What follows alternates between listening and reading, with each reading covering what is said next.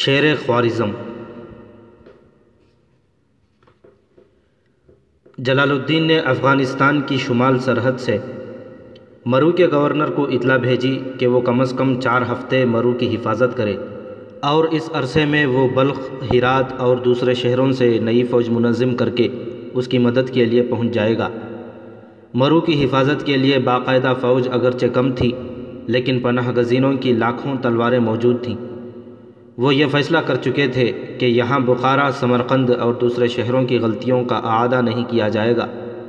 عورتیں تیر اندازی کی مشق کر رہی تھیں، بچے مکانوں کی چھتوں پر پتھر جمع کر رہے تھے۔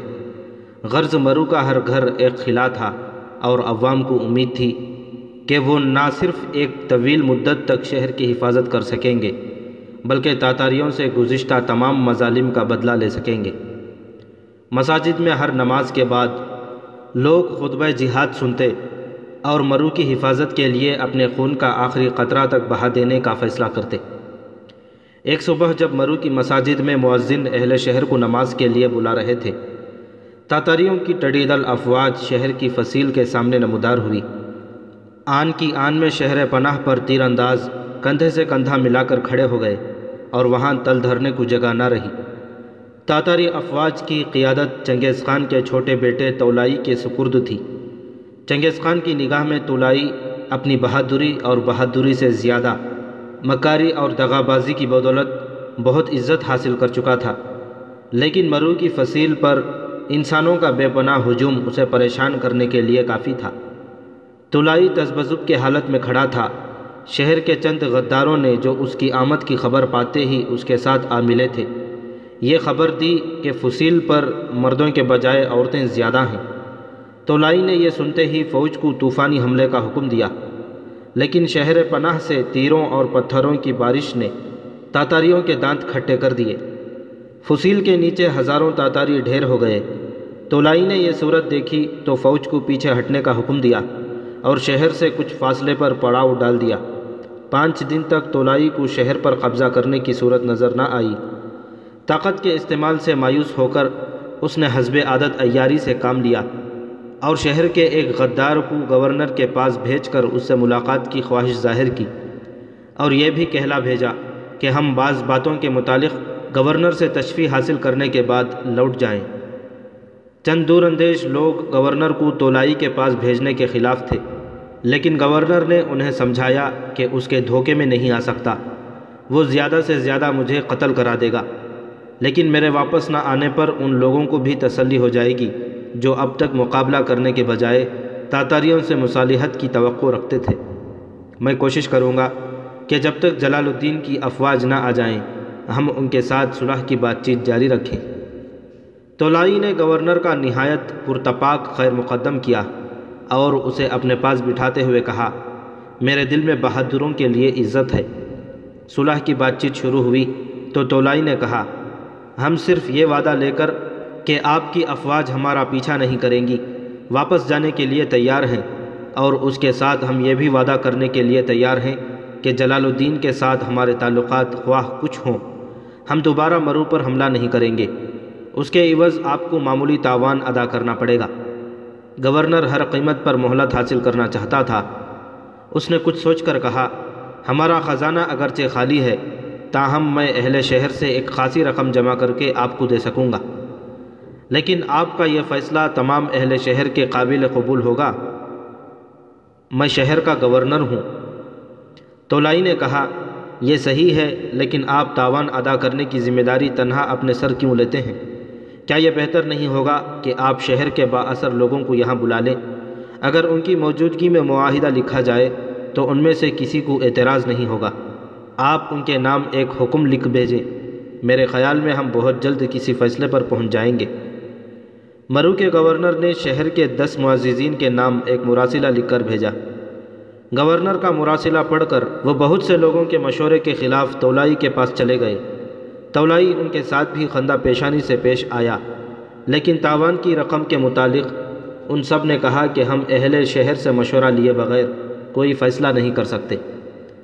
تولائی نے کہا، مجھے یہ معلوم ہو چکا ہے کہ شہر کا خزانہ خالی ہے، مجھے آپ کی مجبوری کا احساس ہے، آپ جائیں، کل پھر ملاقات ہوگی۔ بہتر ہوگا کہ کل آپ اپنے ساتھ شہر کے ہر گروہ کا نمائندہ لیتے آئیں۔ تاتاریوں نے گورنر اور اس کے ساتھیوں کو عزت و احترام کے ساتھ شہر پناہ کے پاس پہنچا دیا۔ رات کے وقت شہر میں اس خبر پر خوشیاں منائی جا رہی تھیں کہ کل صلح ہو جائے گی اور تاتاری چلے جائیں گے، لیکن پناہ گزینے جو تاتاریوں کے ہر حربے سے واقف تھے اہل شہر کو ہوشیار رہنے کی تاکید کر رہے تھے۔ شہر کے معززین کو بھی تاتاریوں کے متعلق خوش فہمی نہ تھی، لیکن گورنر اس بات پر مصر تھا کہ ہمیں صلح کی بات چیت جاری رکھ کر وقت لینا چاہیے۔ اگلے دن قریباً چالیس آدمی گورنر کے ساتھ تولائی کے پاس چلے گئے۔ دوپہر کے وقت تاتاری ان میں سے ہر شخص کو سخت جسمانی اذیتیں دینے کے بعد ان سے شہر کے دوسرے مقتدر لوگوں کے نام خطوط لکھوا رہے تھے۔ یہ خط شہر کے غداروں کی مدد سے ان کے پاس پہنچائے گئے اور عصر کے قریب ستر اور آدمی تولائی کے کیمپ میں آ گئے۔ شام کے وقت تاتاریوں نے گورنر، سپہ سالار اور ان کے تین ساتھیوں کے سوا سب کو قتل کر دیا۔ رات کے وقت قریباً ایک سو دس تاتاریوں نے گورنر کے ساتھیوں کا لباس پہن لیا اور گورنر اور سپہ سالار اور ان کے تین ساتھیوں کو خنجر دکھا کر آگے آگے شہر کے دروازے کی طرف چلنے پر مجبور کیا۔ آگے آگے شہر کے چند غدار بھی تھے جو گورنر سے پندرہ بیس قدم آگے عربی اور فارسی زبانوں میں بلند آواز سے باتیں کرتے جاتے تھے۔ دروازے کے سامنے پہنچ کر انہوں نے فصیل پر پہرے داروں کو صلح کی مبارکباد دیتے ہوئے دروازہ کھولنے کے لیے کہا۔ دروازے کے پہرے داروں میں سے ایک نے روزن سے سر نکال کر باہر جھانکا اور دروازہ کھول دیا۔ اندر سے بے شمار لوگ جمع تھے۔ دروازہ کھلتے ہی ایک آدمی نے باہر نکلتے ہوئے سوال کیا، بہت دیر لگائی آپ نے، کیا خبر لائے، گورنر کہاں ہے؟ اور پھر آگے بڑھ کر تاریکی میں آنکھیں پھاڑ پھاڑ کر انہیں دیکھتے ہوئے کہا، تم کون ہو، گورنر کہاں ہے؟ وہ آ رہے ہیں، غداروں میں سے ایک نے پیچھے اشارہ کرتے ہوئے کہا۔ اتنی دیر میں پانچ چھ اور آدمی باہر نکل آئے۔ گورنر بھاگ کر آگے بڑھا اور چلایا، دروازہ بند کر لو، تاتاری آ گئے، جلدی۔ ایک تاتاری نے تلوار ماری اور اسے زمین پر لٹا دیا۔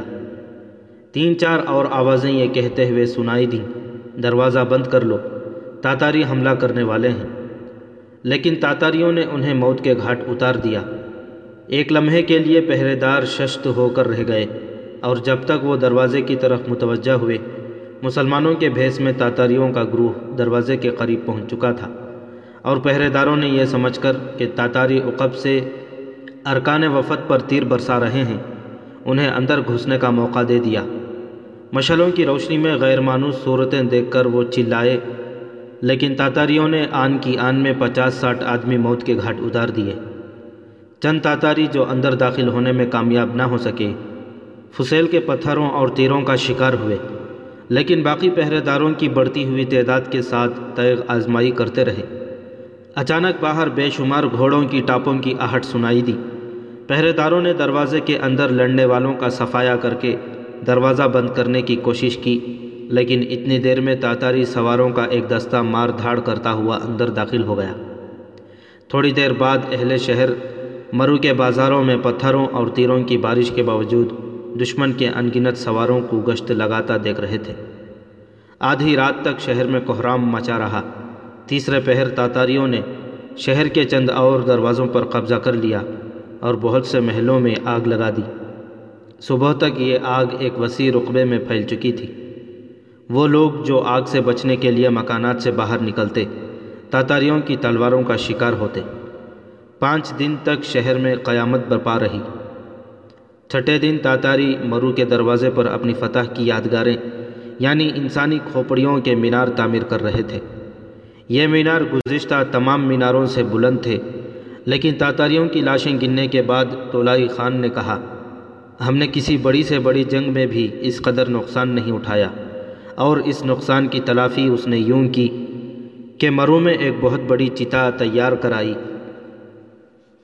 دو دو قیدیوں کو ایک دوسرے کے ساتھ رسیوں سے جکڑ دیا جاتا، پھر یکے بعد دیگرے ان کے ہاتھ پاؤں کاٹے جاتے، وہ تڑپتے اور تاتاری ناچتے اور قہقہے لگاتے ہوئے انہیں آگ میں دھکیل دیتے۔ کھوپڑیوں کی تعداد میں اضافہ کرنے کے لیے حاملہ عورتوں کے پیٹ چاک کیے گئے۔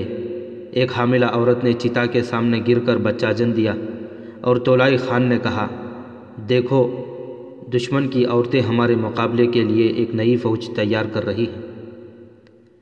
ایک تاتاری نے آگے بڑھ کر بچے کے سر پر پاؤں رکھ کر مسلنے کی کوشش کی، لیکن مامتا موت کے سامنے بھی خاموش نہ رہ سکی۔ اس نے لڑکے کو پکڑ کر کلیجے سے لگا لیا، اسے بچے سمیت آگ میں دھکیل دیا گیا۔ وہ آخری دم تک اپنے جگر کے ٹکڑے کو بازوؤں میں چھپا چھپا کر آگ کے شعلوں سے بچانے کی کوشش کرتی رہی۔ ایک بارہ تیرہ سال کا لڑکا اپنی آنکھوں کے سامنے اپنی بہن کی بے حرمتی برداشت نہ کر سکا۔ وہ دو تاتاری افسروں پر ٹوٹ پڑا اور ان میں سے ایک کو قتل کر دیا۔ مقتول تولائی خان کے اپنے قبیلے کا آدمی تھا۔ کمسن لڑکے کو تولائی کے سامنے پیش کیا گیا۔ چنگیز خان کی طرح تولائی کو بھی اپنے دشمن کی کمزوریاں اور خوبیاں پرکھنے کی عادت تھی۔ اس نے لڑکے کو قریب بلا کر کہا، تم جانتے ہو ایک تاتاری افسر کے قتل کی کیا سزا ہوتی ہے؟ لڑکے نے جواب دیا، میں جانتا ہوں تمہاری عدالت میں مجرم اور بے گناہ ایک ہی چکی میں پیسے جاتے ہیں۔ ہم اگر تمہیں اپنے ساتھ لے جائیں تو تم بڑے ہو کر ایک سپاہی بننے کے لیے تیار ہو جاؤ گے۔ لڑکے نے جواب دیا، تم ذلیل ہو، میں اس جگہ مرنا قبول کروں گا۔ موت ایک تکلیف دہ چیز ہے، لیکن مظلوم کے لیے نہیں، ظالم کے لیے۔ تولائی خان نے کہا، اسے میرے سامنے پھانسی پر لٹکاؤ، تم جانتے ہو پھانسی کتنی تکلیف دہ چیز ہے۔ بہادر لڑکے نے جواب دیا، تم مجھے پھانسی دے سکتے ہو، میری قوم کو پھانسی نہیں دے سکتے۔ تمہارے نیزے ٹوٹ جائیں گے، تمہاری تلواریں کند ہو جائیں گی، تمہارے بازو شل ہو جائیں گے، لیکن میری قوم کی رگوں میں خون شہادت دوڑتا رہے گا۔ تولائی کے اشارے سے لڑکے کو بدترین جسمانی اذیتیں دے کر ذبح کیا گیا۔ اس شام تولائی خان اپنے چند مشیروں سے کہہ رہا تھا، ہمیں ایک خطرناک دشمن سے پالا پڑا ہے۔ جس قوم کی مائیں اس قسم کے بچے جن سکتی ہیں، وہ دیر تک کسی کی غلام نہیں رہ سکتی۔ میں اس قسم کے بچوں کو جلال الدین سے کم خطرناک نہیں سمجھتا۔ مرو کے ہر گھر کی تلاشی لی گئی۔ مکانوں کے زمین دوز کمروں میں چھپے ہوئے لوگوں کو نکال کر قتل کیا گیا۔ تولائی کو شہر کے غداروں نے دولت مند لوگوں کی فہرست تیار کر دی۔ انہوں نے زندگی سے مایوس ہو کر تمام خفیہ خزانے تاتاریوں کے سپرد کر دیے، لیکن تاتاریوں کی تسلی نہ ہوئی۔ زیادہ مال برآمد کرنے کی کوشش میں تاتاریوں نے ان سب کو طرح طرح کی جسمانی اذیتیں دینے کے بعد ہلاک کر دیا، اور اس کے بعد ان کے مکانوں کی دیواریں کھدوا کر دیکھی گئیں۔ مساجد، درسگاہوں اور کتب خانوں کو آگ لگا دی گئی۔ صرف چار سو آدمیوں کو، جو فنون تعمیر اور اسلحہ سازی کے ماہر تھے، تاتاری زندہ پکڑ کر اپنے ساتھ لے گئے۔ کچھ سے پہلے کسی نے تولائی کو بتایا کہ ابھی تک شہر میں کہیں کہیں زمین دوز مقامات پر مرد اور عورتیں چھپے ہیں۔ تولائی نے دو ہزار سپاہیوں کو مرو میں ٹھہرا کر اچھی طرح دیکھ بھال کرنے کا حکم دیا، اور ان سپاہیوں کے افسروں سے کہا، میں خان اعظم کو پیغام بھیج چکا ہوں کہ مرو سے ان چند آدمیوں کے سوا جنہیں ہم کارآمد سمجھ کر اپنے ساتھ لے جا رہے ہیں، دشمن کا ایک فرد بھی جان بچا کر نہیں بھاگ سکا۔ میں یہ نہیں چاہتا کہ میرے الفاظ غلط ثابت ہوں، اس لیے جب تک تمہاری تسلی نہیں ہو جاتی تم تلاش جاری رکھو۔ ان سپاہیوں نے ایک مسجد کا مؤذن کسی زمین دوز حجرے سے گرفتار کر لیا اور اسے اذیتیں دے کر مسجد میں اذان دینے کے لیے مجبور کیا۔ اذان سن کر مسجد کے قریب و جوار کے زمین دوز پناہ گاہوں میں چھپے ہوئے لوگوں نے یہ سمجھا کہ تاتاری جا چکے ہیں، چنانچہ وہ باہر نکل آئے اور تاتاریوں نے انہیں قتل کر ڈالا۔ اس طرح وہ ہر محلے میں اذان دلواتے اور باہر نکلنے والوں کو قتل کر ڈالتے۔ اس کے بعد گلی سڑی لاشوں کے تعفن سے شہر کی ہوا اس قدر مسمور ہو گئی کہ تاتاری وہاں کسی انسان کا زندہ رہنا ناممکن سمجھ کر چل دیے۔ بغداد سے فرار ہو کر طاہر اور اس کے ساتھیوں نے مرو کا رخ کیا۔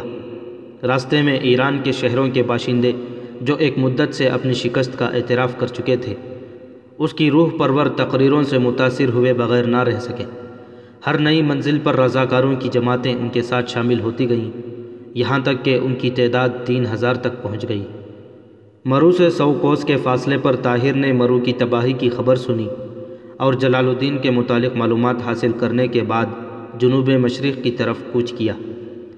ایک دوپہر رضاکاروں کی یہ فوج مشرق کی دشوار گزار پہاڑیوں میں سے گزر رہی تھی۔ ہراول کے دستوں کی قیادت عبدالعزیز کے سپرد تھی اور اس کی رہنمائی کے لیے ایک ایرانی نوجوان اس کا ہم رکاب تھا۔ ایک تنگ گھاٹی سے مڑتے ہوئے ایرانی نوجوان نے ایک ہاتھ سے ٹہرنے کا اشارہ کرتے ہوئے دوسرے ہاتھ سے نیچے وادی کی طرف اشارہ کیا۔ عبدالعزیز نیچے دیکھتے ہی بلند آواز میں پکارا، ہوشیار! سالاروں نے آن کی آن میں یہ پیغام فوج کے آخری سپاہی تک پہنچا دیا۔ طاہر اور عبد الملک قلب لشکر سے نکل کر گھاٹی کے موڑ پر پہنچے۔ کوئی ایک کوس چوڑی اور تین کوس لمبی وادی کے درمیان دو افواج میں گھمسان کی جنگ ہو رہی تھی۔ ایک ترک نے غور سے دیکھنے کے بعد کہا، تاتاری مسلمانوں کو چاروں طرف سے گھیر چکے ہیں، وہ دیکھیے عقب کی پہاڑی سے تاتاریوں کی مزید فوج اتر رہی ہے۔ مسلمانوں کی تعداد پانچ چھ ہزار سے زیادہ نہیں، لیکن تاتاری ان سے تین گناہ زیادہ ہیں اور عقب کے پہاڑوں سے مزید فوج میدان میں لا رہے ہیں۔ میرے خیال میں یہ تاتاریوں کی بڑی فوج کے ہراول دستے ہیں اور اس مختصر سی فوج کو اس طرح لڑانے والا سلطان جلال الدین کے سوا اور کوئی نہیں۔ طاہر نے کہا، تاتاریوں کا گھیرا ان کے گرد تنگ ہو رہا ہے، تھوڑی دیر تک اگر زیادہ فوج پہنچ گئی تو ان کا بچ نکلنا ناممکن ہو جائے گا۔ ترک نے کہا، جلال الدین کے لیے کوئی بات ناممکن نہیں، لیکن اس مرتبہ وہ بری طرح نرغے میں آ چکا ہے۔ طاہر کے ساتھی اس کی ہدایات کے مطابق چھوٹی چھوٹی ٹولیوں میں تقسیم ہو کر مختلف راستوں سے نیچے اترے اور وادی کے سرے پر ایک چھوٹے سے ٹیلے کے عقب میں جمع ہو گئے۔ میدان میں بعض تاتاریوں نے انہیں دیکھ بھی لیا، لیکن دور سے انہوں نے یہی خیال کیا کہ وہ ان کی کمک کے طوفانی دستے ہیں۔ آئین اس وقت جب کہ تاتاری سخت ترین حملہ کر چکے تھے، ان کا ایک سالار تازہ دستوں کو ہدایت دینے کے لیے میدان سے نکل کر گھوڑا بھگاتا ہوا اس ٹیلے کی طرف بڑھا، لیکن قریب پہنچ کر اس نے اپنی آواز کے جواب میں اللہ اکبر کا نعرہ سنا۔ اس کے ساتھ ہی ایک تیر اس کے سینے میں لگا۔ چھپی ہوئی فوج دو حصوں میں تقسیم ہو کر ٹیلے کے گرد چکر لگاتی ہوئی میدان میں آ گئی۔ تاتاریوں کے ہوشیار ہونے سے پہلے تین ہزار سواروں کے نیزے ان کے سینے تک پہنچ چکے تھے۔ تاتاریوں کے پاؤں ایک بار اکھڑے اور پھر انہیں سنبھلنے کی مہلت نہ ملی۔ اس سے قبل جلال الدین کوئی چالیس آدمیوں کو اپنے ہاتھ سے موت کی نیند سلا چکا تھا، اس کے اعضا شل ہو چکے تھے۔ اپنی فتح کا یقین ہوتے ہی وہ میدان سے ایک طرف ہٹ کر گھوڑے سے اترا اور ایک چھوٹی سی چٹان پر چڑھ کر ایک پتھر کے سائے میں بیٹھ گیا۔ ہامتے ہوئے اس نے اپنا خود اتار کر ایک طرف رکھ دیا، رومال کے ساتھ چہرے کا پسینہ پوچھا اور کمان اتار کر بھاگتے ہوئے تاتاریوں پر تیر برسانے لگا۔ وہ حیران تھا کہ اس کے نئے مددگار کون ہیں۔ تاتاری میدان میں دس ہزار لاشیں چھوڑ کر بھاگ نکلے۔ سپاہی شہیدوں کو دفن کرنے اور زخمیوں کی مرہم پٹی میں مصروف ہو گئے۔ طاہر نے گھوڑے سے اتر کر خود اتارا اور ایک ترک سے سوال کیا، سلطان کہاں ہے؟ اس کے جواب میں فوج کا ایک افسر گھوڑے سے اتر کر اس کے ساتھ لپٹ گیا۔ طاہر طاہر آخر تم آ گئے! میں حیران تھا کہ خدا نے آج ہمارے لیے یہ مددگار کہاں سے بھیجے ہیں، تم سے مجھے یہی توقع تھی۔ تیمور ملک! طاہر نے خود کے اندر سے جھانکنے والی آنکھوں کی طرف دیکھتے ہوئے سوال کیا۔ ہاں میں، اس نے خود اتار کر ایک سپاہی کے ہاتھ میں دے دیا۔ تیمور ملک کا نام سن کر طاہر کے ساتھی اس کے گرد جمع ہو گئے۔ طاہر نے عبدالعزیز، عبد الملک، مبارک اور اپنی فوج کے افسروں کا تعارف کرایا۔ تیمور ملک نے گرم جوشی سے اس کے ساتھ مصافحہ کرتے ہوئے کہا، میں آپ کے ساتھیوں کا خیر مقدم کرتا ہوں۔ عبدالعزیز نے سوال کیا، سلطان کہاں ہے سلطان کہاں ہے تیمور ملک نے چند افسروں کی طرف دیکھتے ہوئے یہ سوال دہرایا، سلطان کہاں ہے؟ وہ ایک دوسرے سے حیران ہو کر پوچھ رہے تھے۔ ایک افسر نے چٹان کی طرف اشارہ کرتے ہوئے کہا، وہ اوپر ایک پتھر کے سائے میں بیٹھے ہوئے ہیں، آئیے میں آپ کو ان سے ملواتا ہوں۔ طاہر کے چند دوست اور سلطان کی فوج کے چند افسر چٹان پر چڑھے۔ سلطان ایک پتھر پر سر رکھ کر گہری نیند سو رہا تھا۔ تیمور ملک نے اس کا بازو پکڑ کر جگانے کی کوشش کی، لیکن طاہر نے جلدی سے آگے بڑھ کر اسے روک دیا۔ نہیں، ایسے سپاہی کی نیند بہت قیمتی ہے، خدا معلوم کتنے دنوں کے بعد سوئے ہیں۔ تیمور ملک نے کہا، تولائی خان کی فوج یہاں سے صرف چار منازل کے فاصلے پر ہے، ہمیں جلدی کچھ کرنا ہے۔ علی جاں اٹھیے، تیمور ملک نے اس کا بازو پکڑ کر آہستہ سے ہلاتے ہوئے کہا۔ جلال الدین نے آنکھیں کھولی اور اٹھ کر بیٹھتے ہوئے کہا، تیمور کبھی تو مجھے آرام کرنے دیا کرو۔ علی جاں، تولائی خان کا لشکر ہم سے زیادہ دور نہیں، تو تمہارے خیال میں مجھے اس بات کا خیال نہیں تھا؟ مجھے کئی دنوں کے بعد ایک پہر آرام کے لیے ملا تھا، وہ بھی تم نے ضائع کر دیا۔ مجھے پانی پلاؤ۔ ایک افسر نے اپنی چھاگل پیش کی۔ جلال الدین پانی کے چند گھونٹ پینے کے بعد اٹھ کر کھڑا ہو گیا۔ طاہر اور اس کے ساتھیوں نے اس سے زیادہ باروب شخصیت پہلے کبھی نہ دیکھی تھی۔ وہ سچ مچ ایک چٹان تھا۔ سلطان نے پوچھا، یہ فوج کہاں سے آئی؟ تیمور ملک نے جواب دیا، بغداد سے۔ بغداد سے؟ تو خدا نے میری دعائیں سن لی، اب ہم دنیا کی ہر طاقت کا مقابلہ کر سکتے ہیں۔ اگر بغداد کے لوگ بیدار ہو گئے تو مجھے یقین ہے کہ تمام عالم اسلام جاگ اٹھے گا اور ہم زمین کے آخری کونے تک اس وحشی قوم کا مقابلہ کر سکیں گے۔ سلطان آسمان کی طرف دیکھ رہا تھا اور اس کی آنکھوں میں تشکر کے آنسو تھے۔ اس فوج کا سالار کون ہے؟ تیمور ملک نے طاہر کی طرف اشارہ کرتے ہوئے کہا، یہ ہیں، ان کا نام طاہر بن یوسف ہے۔ یہ وہی ہیں جنہوں نے قوقند سے فرار ہوتے وقت میری جان بچائی تھی۔ میں نے آپ کو بتایا تھا کہ بغداد میں ایک نوجوان ہمارے لیے بہت کچھ کر رہا ہے، یہ وہی ہیں۔ جلال الدین نے طاہر کے ساتھ نہایت گرم جوشی سے مصافحہ کرتے ہوئے کہا، عقابوں کی دنیا میں آرام دہ نشیمن نہیں ہوتے، میرے ساتھ رہتے ہوئے آپ کو ایسی چٹانوں پر سونے کا عادی ہونا پڑے گا۔ میں اس جگہ بیٹھ کر آپ کی لڑائی کا ڈھنگ دیکھ رہا تھا۔ آپ کے بعد سپاہیوں کو سخت تربیت کی ضرورت ہے۔ چند جانیں صرف بے فائدہ جوش کی وجہ سے ضائع ہوئیں۔ ایک نوجوان سے میں متاثر ہوا ہوں، وہ بالکل ایک عرب کی طرح لڑ رہا تھا۔ اس کا گھوڑا آدھا سفید اور آدھا سیاہ تھا اور پچھلی ٹانگ میں تیر لگنے کی وجہ سے وہ تھوڑا تھوڑا لنگڑا بھی رہا تھا۔ میں اسے شاباش دینا چاہتا ہوں۔ تیمور ملک نے کہا، وہ یہی ہیں، میں ان کا گھوڑا دیکھ چکا ہوں۔ جلال الدین نے کہا، میں تمہیں مبارکباد دیتا ہوں اور اپنے تین بہترین گھوڑوں میں سے ایک آج تمہیں دوں گا۔ تیمور ملک نے کہا، طاہر تم کتنے خوش نصیب ہو، سلطان صلاح الدین نے تمہارے باپ کو اپنی تلوار دی تھی اور خوارزم کے مجاہد اعظم نے تمہیں اپنا گھوڑا دیا ہے۔ جلال الدین نے کہا، سلطان صلاح الدین ایوبی کی تلوار؟ ہاں، ان کے باپ کو صلاح الدین نے اپنی بہادری کے صلے میں اپنی تلوار دی تھی۔ کیوں طاہر، وہ تلوار اپنے ساتھ لائے ہو یا اس دفعہ بھی بغداد میں چھوڑ آئے ہو؟ طاہر نے جواب دیا، وہ تلوار اس وقت میرے پاس ہے اور میں نے آج اسے پہلی بار استعمال کیا ہے۔ جلال الدین نے کہا، میں دیکھ سکتا ہوں۔ طاہر نے تلوار نکال کر پیش کر دی۔ سلطان نے دستے پر صلاح الدین ایوبی کا نام دیکھ کر تلوار کو بوسہ دیتے ہوئے کہا، خوش نصیب ہے وہ بیٹا جس کے باپ نے اتنا بڑا انعام حاصل کیا تھا۔ کاش میرا باپ بھی خوارزم کا شہنشاہ ہونے کے بجائے اس اول العظم مجاہد کی فوج کا ایک سپاہی ہوتا اور میں بھی تمہاری طرح اس پر فخر کر سکتا۔ طاہر نے کہا، اگر آپ قبول فرمائیں تو میں یہ تحفہ آپ کی خدمت میں پیش کرتا ہوں۔ شکریہ، لیکن میں اس کا مستحق نہیں اور میں آج یہ دیکھ چکا ہوں کہ تم اس کا حق ادا کرنا جانتے ہو۔ سلطان نے یہ کہتے ہوئے تلوار واپس کر دی۔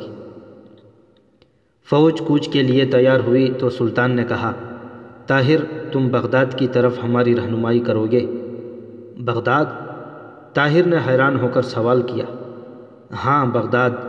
خلیفہ کے طرز عمل میں اس غیر متوقع تبدیلی کے بعد مجھ پر یہ فرض عائد ہوتا ہے کہ خود ان کی خدمت میں حاضر ہو کر ان کی رہی سہی غلط فہمیاں دور کروں۔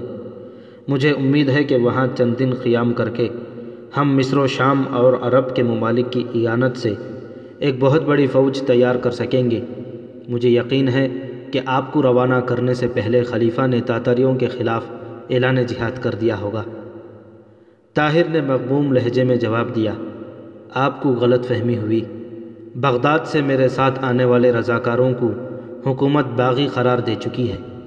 میں خود قید خانے سے فرار ہو کر آیا ہوں۔ بغداد سے صرف ایک ہزار آدمیوں نے میرا ساتھ دیا تھا اور یہ باقی رضاکار ہمارے ساتھ راستے کے شہروں میں شامل ہوئے ہیں۔ سلطان نے اپنے ہونٹوں پر ایک مغموم مسکراہٹ لاتے ہوئے کہا، تو اس کا مطلب یہ ہے کہ میری دعا ابھی تک قبول نہیں ہوئی، لیکن میں مایوس نہیں۔ تمہاری آمد اس بات کا ثبوت ہے کہ باہر کے مسلمان ہمارے مصائب کے متعلق بے پرواہ نہیں۔ وہ وقت آئے گا کہ تمام عالم اسلام اس فتنہ عظیم کے مقابلے کے لیے اٹھ کھڑا ہوگا، اور میں اس وقت تک اپنا فرض ادا کرتا رہوں گا۔ جہاں تک ہو سکے گا میں عالم اسلام کی حفاظت کا بوجھ اپنے کندھوں پر اٹھاتا رہوں گا، جب تک تاتاریوں کے گھوڑے میری لاش کے اوپر سے نہیں گزر جاتے۔ ہر قدم پر ان کا مقابلہ کروں گا۔ میں دنیا پر یہ ثابت کر کے دکھا دوں گا کہ جو جماعت خود مٹنے کا ارادہ نہیں کرتی اسے کوئی مٹا نہیں سکتا۔ میں اسلامی ممالک کے ہر حکمران کے محل کا دروازہ کھٹکھٹاؤں گا۔ میں دنیا اسلام کے دور افتادہ ممالک میں سونے والے سپاہیوں کو جگاؤں گا، اور مجھے یقین ہے کہ میری آواز ساداب السحر ثابت نہ ہوگی۔ تیمور، لشکر کو کوچ کا حکم دو، ہماری منزل مقصود افغانستان ہے۔ طاہر نے تیمور کی زبانی ہرات اور بلخ کی عبرتناک تباہی کا حال سن چکا تھا۔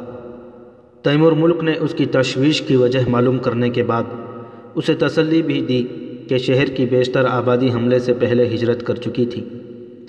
فوج میں بلخ کے کئی آدمی تھے۔ طاہر کے استفسار پر ان سب نے بتایا کہ شیخ عبدالرحمان اپنے مال و متاع کے ساتھ بلخ پر حملے سے کئی ہفتے پہلے رفو چکر ہو چکا تھا۔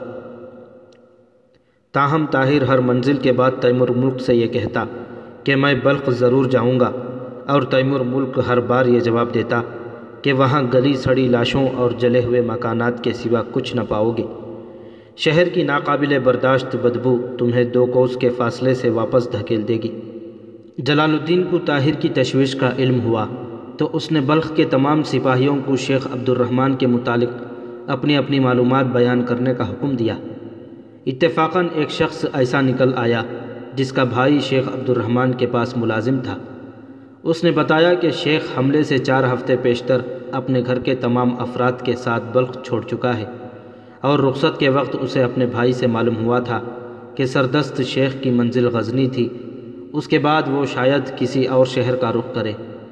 سلطان نے طاہر کو تسلی دیتے ہوئے کہا، تقدیر کے راستے اچانک ایک دوسرے سے آ ملتے ہیں۔ ہم مرو کی طرف جا رہے تھے، لیکن اب شاید تمہاری وجہ سے ہماری منزل مقصود بھی غزنی ہے۔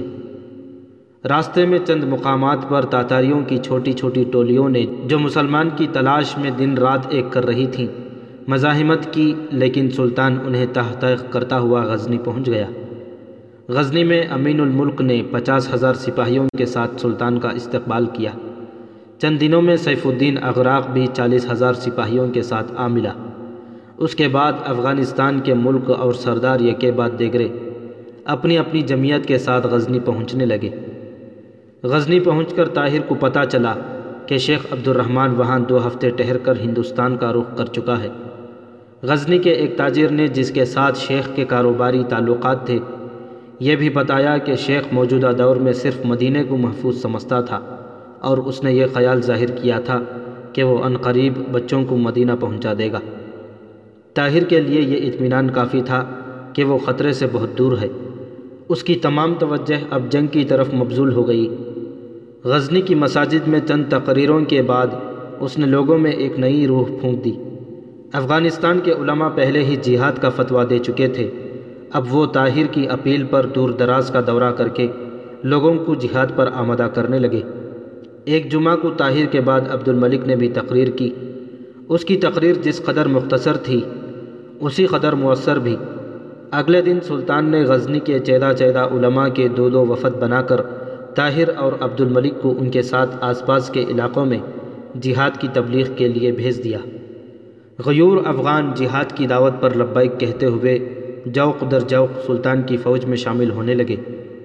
اس دورے میں طاہر عبد الملک سے زیادہ کامیاب رہا، اور اس کی وجہ ایک تو اس کی قوت بیان تھی، اور دوسری وجہ یہ تھی کہ اس کے پاس ایک ایسے مجاہد کی تلوار تھی جس کی بہادری کی داستانیں ان کے دلوں پر نقش تھیں۔ افغان دنیائے اسلام کے ہر جلیل القدر سپاہی کو اپنا عزیز دوست خیال کرتے تھے۔ سلطان جلال الدین نے اپنی قوت کا اندازہ لگانے کے بعد چنگیز خان کو جو ان دنوں تالقان میں موجود تھا، چند تاتاری قیدیوں کی معرفت یہ پیغام بھیجا: تم نے بے خبری کی حالت میں ہم پر حملہ کیا، تم نے طاقت سے زیادہ عیاری اور مکاری سے ہمارے شہر فتح کیے، تمہارے سپاہی ایک مدت سے میری تلاش میں سرگرداں ہیں، میں اس وقت افغانستان میں ہوں اور تمہیں مقابلے کی دعوت دیتا ہوں اور تمہیں یقین دلاتا ہوں کہ اس دفعہ تمہاری تلواروں کے سامنے بے کس عورتوں اور بچوں کی گردنوں کے بجائے تلواریں ہوں گی، اگر ہمت ہے تو مقابلے کے لیے آ جاؤ۔ چنگیز خان نے شیگی طوتو کی ایک زبردست فوج کے ساتھ جلال الدین کے مقابلے کے لیے بھیج دیا۔ سلطان نے غزنی سے چند کوس آگے نکل کر اس کا مقابلہ کیا۔ تین دن تک گھمسان کی لڑائی ہوتی رہی۔ ترکوں اور افغانوں نے ایک دوسرے سے بڑھ چڑھ کر بہادری کے جوہر دکھائے۔ چوتھے دن تاتاریوں کے پاؤں اکھڑ گئے۔ سلطان کئی کوس تک ان کا تعاقب کرنے کے بعد انہیں گھیر کر ایک ایسے علاقے میں لے آیا جہاں تنگ پہاڑی راستے پر اس نے اپنے بہترین تیر انداز بٹھا رکھے تھے۔ شیگی طوطو کی بہت بڑی فوج یہاں سے بچ نکلنے میں کامیاب ہوئی، لیکن سلطان نے اس کا پیچھا نہ چھوڑا اور دریائے کابل تک تعاقب کیا۔ شیگی طوطو نے دریا میں کود کر جان بچائی۔ تیروں کی بارش میں جب وہ دوسرے کنارے پر پہنچا تو اس کے ساتھ صرف آٹھ آدمی تھے۔ افغانستان میں جلال الدین کی اس فتح کی خبر بجلی کی سی تیزی کے ساتھ پھیل گئی۔ چنگیز خان کو اس شکست کی خبر کے ساتھ ہی یہ خبر بھی ملی کہ کوہ ہندوکش سے لے کر دریائے مرغاب کے ساحل تک تمام قبائل کے لوگ اٹھ کھڑے ہوئے ہیں اور انہوں نے تاتاریوں کی ہر چوکی کے سپاہیوں کا صفایا کر دیا ہے۔ چنگیز خان نے پہلی بار صرف ایک محاذ پر اپنی تمام فوج جمع کرنے کی ضرورت محسوس کی۔ زبردست تیاری کے بعد اس نے بلخ اور ہرات کے درمیان ایک وسیع علاقے کو تباہ و برباد کرنے کے بعد دریائے مرغاب کے کنارے پر پڑاؤ ڈال دیا اور فرغانہ سے لے کر آذربائی جان تک بکھری ہوئی افواج کی آمد کا انتظار کرنے لگا۔ لیکن یہ پہلا موقع تھا کہ چنگیز خان کو اپنی فتح کا پورا یقین نہ تھا اور اسے یہ خدشہ تھا کہ اگر اسے شکست ہوئی تو مفتوحہ ممالک کے تمام لوگ جو ابھی تک تاتاریوں کے مظالم کی وجہ سے سہمے ہوئے ہیں اس کے خلاف اٹھ کھڑے ہوں گے اور جلال الدین زمین کے آخری کونے تک اس کا تعاقب کرے گا۔ لیکن قدرت کو شاید جلال الدین کے عزم و استقلال کا ایک اور امتحان مقصود تھا۔ مستقبل کے افق پر ایک ہلکی سی روشنی دیکھنے کے بعد اسے پھر ایک بار ناامیدی کی گھٹائیں نظر آنے لگیں۔ ایک افسوسناک حادثے نے شیر خوارزم کی شاندار فتح شکست میں تبدیل کر دی۔ شیگی طوطو کی شکست کے بعد جو مال غنیمت سلطان کے ہاتھ آیا اس میں سے ایک خوبصورت گھوڑا بھی تھا۔ اس گھوڑے پر امین الدین ملک اور سیف الدین اغراق میں تکرار ہو گئی۔ سیف الدین کے منہ سے کوئی سخت جملہ نکل گیا اور امین الدین نے غصے میں آ کر اسے چابک رسید کر دیا۔ سیف الدین کے بھائی نے فوراً تلوار کھینچ لی اور امین ملک پر حملہ کر دیا، لیکن امین کی فوج کے ایک افسر نے پیچھے سے تلوار مار کر اس کا سر قلم کر دیا۔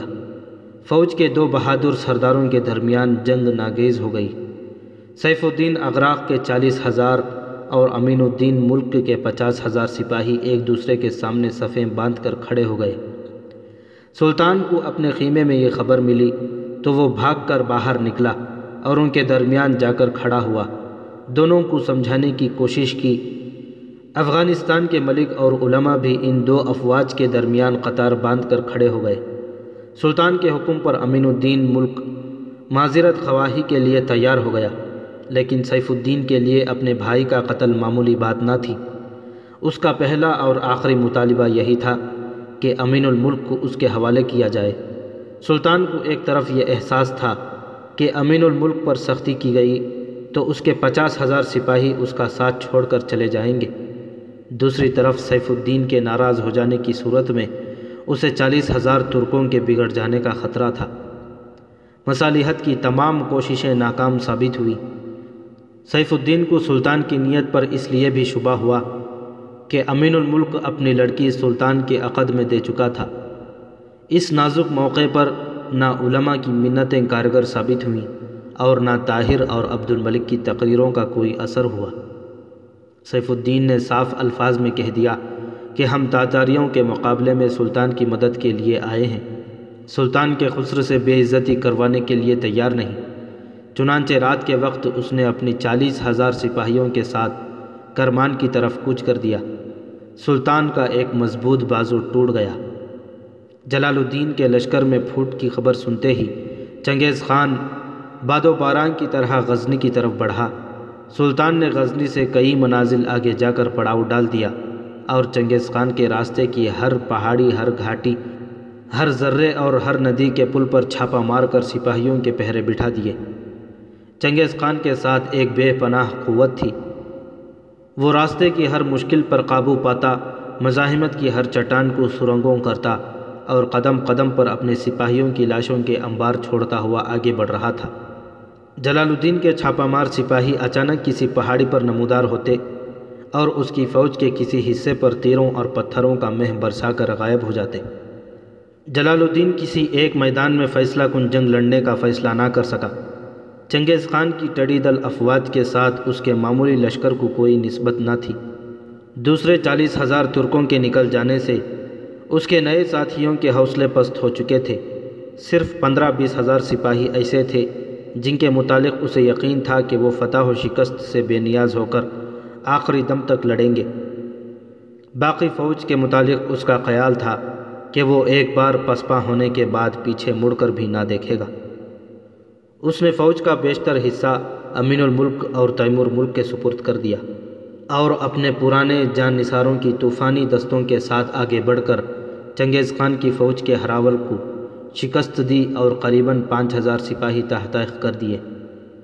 جب چنگیز خان ہراول کے سالاروں کو لعنت ملامت کر رہا تھا تو اسے یہ خبر ملی کہ جلال الدین کے طوفانی دستوں نے پہاڑوں کے عقب سے ایک لمبا چکر کاٹ کر عقبی دستوں پر حملہ کر دیا ہے اور رسد کا بہت سا سامان لوٹ لیا ہے۔ مٹھی بھر جماعت کے ساتھ جلال الدین کی ان کامیابیوں نے اس کی فوج میں پھر ایک نئی جان پھونک دی، لیکن تاتاریوں کی قوت کا صحیح اندازہ کرنے کے بعد جلال الدین نے یہ فیصلہ کیا کہ دریائے سندھ تک پیچھے ہٹتا جائے گا اور اس دوران میں اسے ایک تو مزید تیاری کا موقع مل جائے گا، دوسرے عقب سے چھاپا مارنے والی فوجیں آئے دن تاتاریوں کے نقصانات میں اضافہ کر کے انہیں پہاڑوں کے اس لامتناہی سلسلے میں اور آگے بڑھنے کا فیصلہ تبدیل کرنے پر مجبور کر دیں گی اور پسپائی کی صورت میں چنگیز خان کا انجام شیگی طوطو سے مختلف نہ ہوگا۔ سہرائے گوبی کا گرگ باران دیدہ ان خطرات سے بے خبر نہ تھا، اسے معلوم تھا کہ یہ شیر خوارزم اسے اپنی خطرناک کچھار میں لا رہا ہے، لیکن آگے بڑھنے کے بجائے پیچھے ہٹنا زیادہ خطرناک سمجھتے ہوئے اس نے قدم قدم پر سخت ترین نقصانات کی پرواہ نہ کرتے ہوئے اپنی رفتار تیز کر دی۔ جلال الدین نے امین الدین ملک اور تیمور ملک کو حکم دیا کہ وہ فوراً مستقر کو پہنچ کر اپنی فوجیں مشرق کی طرف لے جائیں اور خود آٹھ ہزار جان بازوں کے ساتھ تاتاریوں کی رفتار کم کرنے کی تدابیر سوچنے لگا۔ ایک صبح تاتاری جب سورج کے سامنے سربسجود رہے، جلال الدین نے ایک پہاڑ کے عقب سے نمودار ہو کر ان کے لشکر کے بائیں بازو پر حملہ کر دیا، اور جب جلال الدین تین ہزار تاتاریوں کو موت کے گھاٹ اتار کر پہاڑیوں میں غائب ہو چکا تھا، چنگیز خان نے جلال الدین کا پیچھا کرنے کے بجائے ہراول کے دستوں کو امین اور تیمور ملک کی قیادت میں پیچھے ہٹنے والی فوج کا پیچھا کرنے کا حکم دیا اور باقی لشکر کی رفتار بھی تیز کر دی۔ جلال الدین کو ایک اور موقع ہاتھ آیا اور اس نے دوپہر کے وقت عقب سے نمودار ہو کر رسد کے دستوں پر حملہ کر دیا، لیکن عقب کی فوج رک کر مقابلہ کرنے کے بجائے مدافعانہ جنگ لڑتی ہوئی آگے بڑھتی گئی۔ جلال الدین نے رسد کے سامان سے لدے ہوئے خچر منتشر کر دیے اور دور تک تاتاریوں کا پیچھا کر کے ان پر تیر برساتا رہا۔ بالآخر تیسرے پہر اس نے فوج کو رکنے کا حکم دے کر ایک افسر سے کہا، خدا خیر کرے، مجھے معلوم ہوتا ہے کہ امیر الملک حماقت کر بیٹھا ہے، اس نے تاتاریوں کے ہراول دستے دیکھ کر میرے حکم کے خلاف ان کے ساتھ لڑائی شروع کر دی ہے، ورنہ عقب میں میرے حملے کے باوجود تاتاریوں کے نہ رکنے کی وجہ اور کیا ہو سکتی ہے۔ ترک افسر نے جواب دیا، امین الملک اتنا بیوقوف نہیں، اور اگر ہو بھی تو تیمور ملک جیسا جہاں دیدہ سپاہی اس کے ساتھ ہے۔ سلطان نے کہا، لیکن تاتاری سامان رسد کے ایک خچر کو سو سپاہیوں سے زیادہ قیمتی سمجھتے ہیں، آج انہوں نے مڑ کر بھی نہیں دیکھا۔ اس سے دو ہی باتیں ظاہر ہوتی ہیں، امین الملک نے یا تو ان کے ساتھ لڑائی شروع کر دی ہے اور یا وہ ان کے نرغے میں آ چکا ہے۔ ہمیں ان کی مدد کو فوراً پہنچنا چاہیے۔ جلال الدین کے خدشات صحیح ثابت ہوئے۔ چنگیز خان کے ہراول کے چند دستوں نے قریباً بیس کوس یلغار کرنے کے بعد امین الملک کے لشکر کو جا لیا۔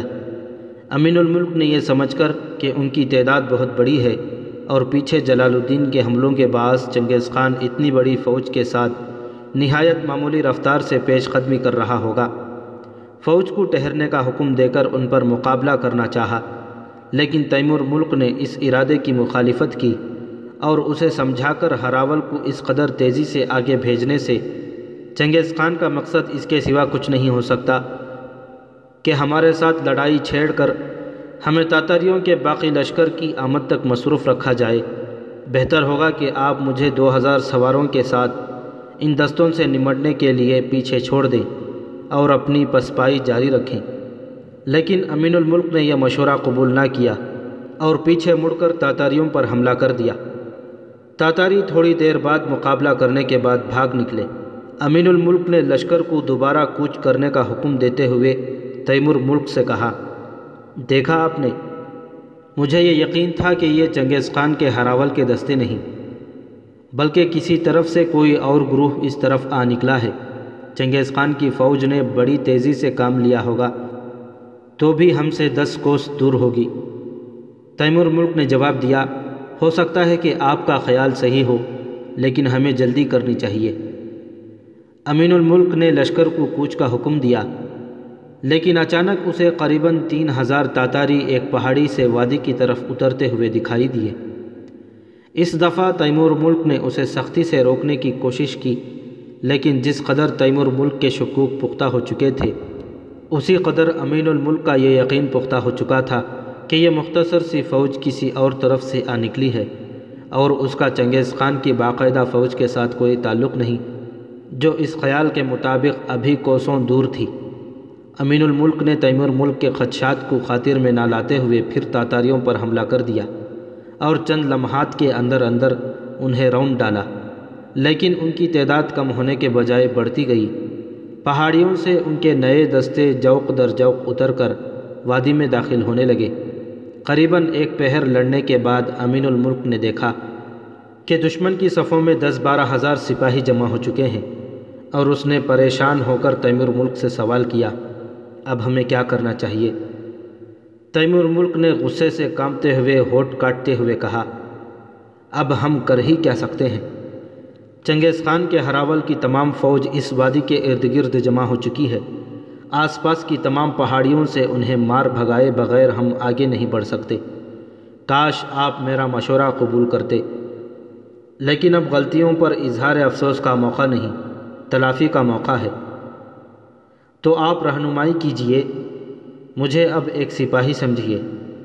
تیمور ملک نے امین کو تیس ہزار سپاہی دے کر آس پاس کے پہاڑی پر قبضہ کرنے کے لیے کہا اور خود باقی فوج کے ساتھ وادی میں اترنے والی فوج کے مقابلے پر ڈٹ گیا۔ عصر کے قریب یہ وادی اور آس پاس کی پہاڑیاں تاتاریوں سے خالی ہو رہی تھیں، لیکن اس عرصے میں چنگیز خان کی باقاعدہ فوج پہنچ گئی۔ امین الملک نے اپنے تیس ہزار سپاہیوں کے ساتھ ایک پہاڑی سے اتر کر دوسری وادی میں چنگیز خان کے لشکر کے دائیں بازو پر حملہ کر دیا، اور یہ حملہ فتح کی خواہش سے زیادہ اپنی غلطی کی تلافی کے لیے تھا۔ دوسری وادی میں جہاں تیمور ملک لڑ رہا تھا، چنگیز خان مقدمۃ الحبیش کے ساتھ خود پہنچ گیا۔